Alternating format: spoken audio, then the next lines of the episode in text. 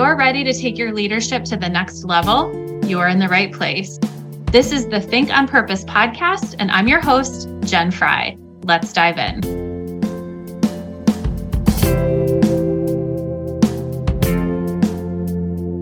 As a leader, you're constantly faced with challenges, obstacles, problems to solve. And that's part of the deal. We know that when we get the role of supervisor, coordinator, manager, leader, whatever that looks like, that that is part of the gig. We're signing up on purpose to solve problems for the greater good. And whether it's managing a team or fundraising or launching a new program, sometimes this can feel overwhelming and stressful. So, on today's podcast, I want to focus on the topic of resilience. Welcome back to the Think on Purpose podcast. I'm super excited to have you all here. And today is all about the idea of resiliency. It's the ability to bounce back from adversity, from the hard stuff, and to keep moving forward. The good news is that this is a skill and it's something that we can cultivate with more practice, more time, and more intention. So, the first thing I want to start with are the key components of resiliency, and there's three of them. The first one is adaptability. And this just means that we're able to be flexible. We can adjust our plans and strategies as our circumstances change. Now, here's the thing changing our plans and strategies is a result of also being flexible in our thinking. When we think, when we think about our jobs, the day to day can be unexpected. The day to day can bring challenges that we had no idea we were going to face that day. And when we're rigid in our approach, it's only because we're rigid in our thinking. So let me say that again. If we are rigid in our actions, if we're rigid in how we go about solving the problem, it's because we have rigid thinking. So, an example I was thinking about is when I was running a fitness center, we would have power outages. And this happened a couple of times a year. And the interesting thing is, they were typically not a result of a storm, they just sort of happened out of nowhere. Now, we could solve this problem in a number of different ways. We could blame the power company, get upset, feel out of control, and be in this victim space. We could also accept the reality of what was happening, work through our process to the best of our ability, and serve our members, whether that's with online options or allowing them to access other facilities. In the first case, if we're in this blame game, we're staying in rigid thinking. And it's rigid because we have a thought things like mm. this shouldn't happen.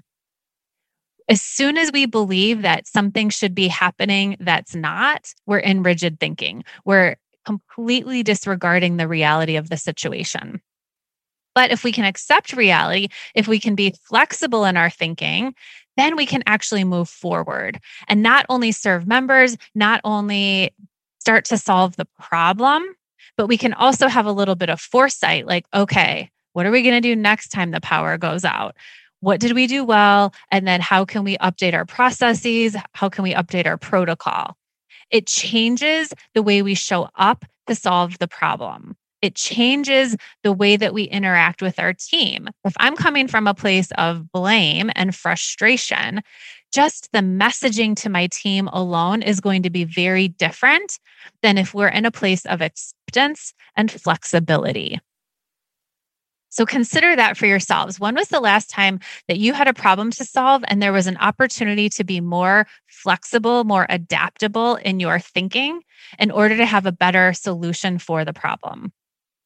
Okay, so here's the second component of resiliency, and that is self efficacy or we can also call that self confidence. So, when we think about self confidence, it's not the same thing as just having confidence. Confidence means I can look back at my history, I can look at the things I've accomplished, and I know because I've done it before, I can do it again. So, for example, I've led tons of meetings in my life over my career. So, I'm pretty comfortable creating an agenda, following the agenda, and leading a meeting. But maybe I have not actually presented for a board before, or maybe I haven't been the one to write a financial report. In those cases, I'm looking not for confidence, but for self confidence, because self confidence is the belief that I can figure things out. Self confidence is the belief that even though I haven't done this particular thing in the past, I have the resources, I have the capacity to figure it out. So if I'm a resilient leader, even if I've never done something before, I have the self efficacy, the self confidence that I can figure things out. I can do hard things. There's a big difference between thinking that I'm only capable because I've done something in my past compared to believing that I have the ability to learn something new. I have the ability to figure out hard things. I have the resources and I know how to get the resources so that, of course, I can figure this thing out. So just notice what comes up for you. When are you in a place where you're like, I've never done that before? I'm feeling unsure. I'm feeling uncertain. That just means that we've dropped out of self confidence. Okay. And then here's the third component of resiliency is optimism. And optimism just means that we have a positive outlook and we believe in our ability to overcome challenges.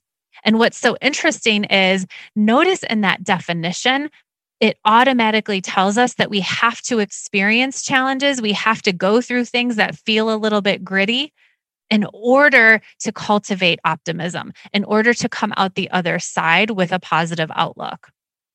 The more difficult experiences we encounter, the more we grow that skill of optimism. And I would offer that goes with self confidence also.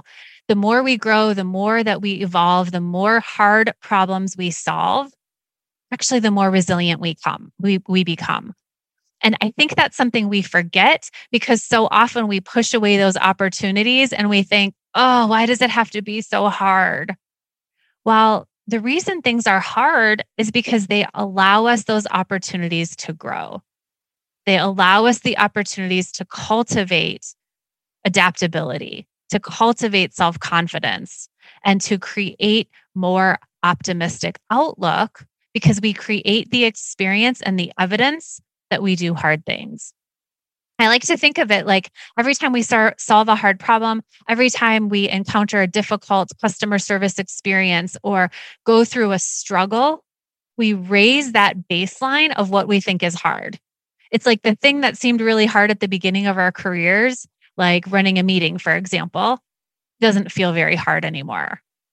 And if we only did the things that didn't feel hard, we would just get stagnant. We would be stuck. And instead, as leaders, I encourage you to embrace the difficulties, embrace the challenges and the obstacles, because every time we get on the other side of that, we increase our resiliency. We actually become stronger. Another example is just like we go to the gym to make our muscles stronger, we lift heavier and heavier weights, or we run harder, or we go faster. It's the same thing with resiliency. It's a muscle that we can grow, but in order to grow it, we have to experience just a little bit of temporary discomfort. It's not even pain, it's just a little bit uncomfortable. And the three skills that we can use to help us increase that resiliency are making sure that we are flexible in our thinking. We're noticing whether or not we're adaptable. We're increasing our self confidence and we're paying attention to our level of optimism. And I want you to consider which of those three areas could you use a little bit of help with? And then I encourage you to get a coach. Find someone who can help you grow those specific areas because each one will impact the other. And that is the beauty of these skills is that when we focus on just one piece, just one component, we can make an impact on the whole. Thanks so much for listening today. If you are ready for a coach, you can find me on Instagram. I would love to hear from you. Let me know what's helping in this podcast and send me your questions. I'm going to do an episode where that is all I do is answer your questions. See you soon. Hey, don't forget to like and follow me on Instagram at jen.fry.coaching, where we share more tips, more personal stories, and continue our journey to think on purpose. And if you like today's episode, click those three dots and share it with a friend.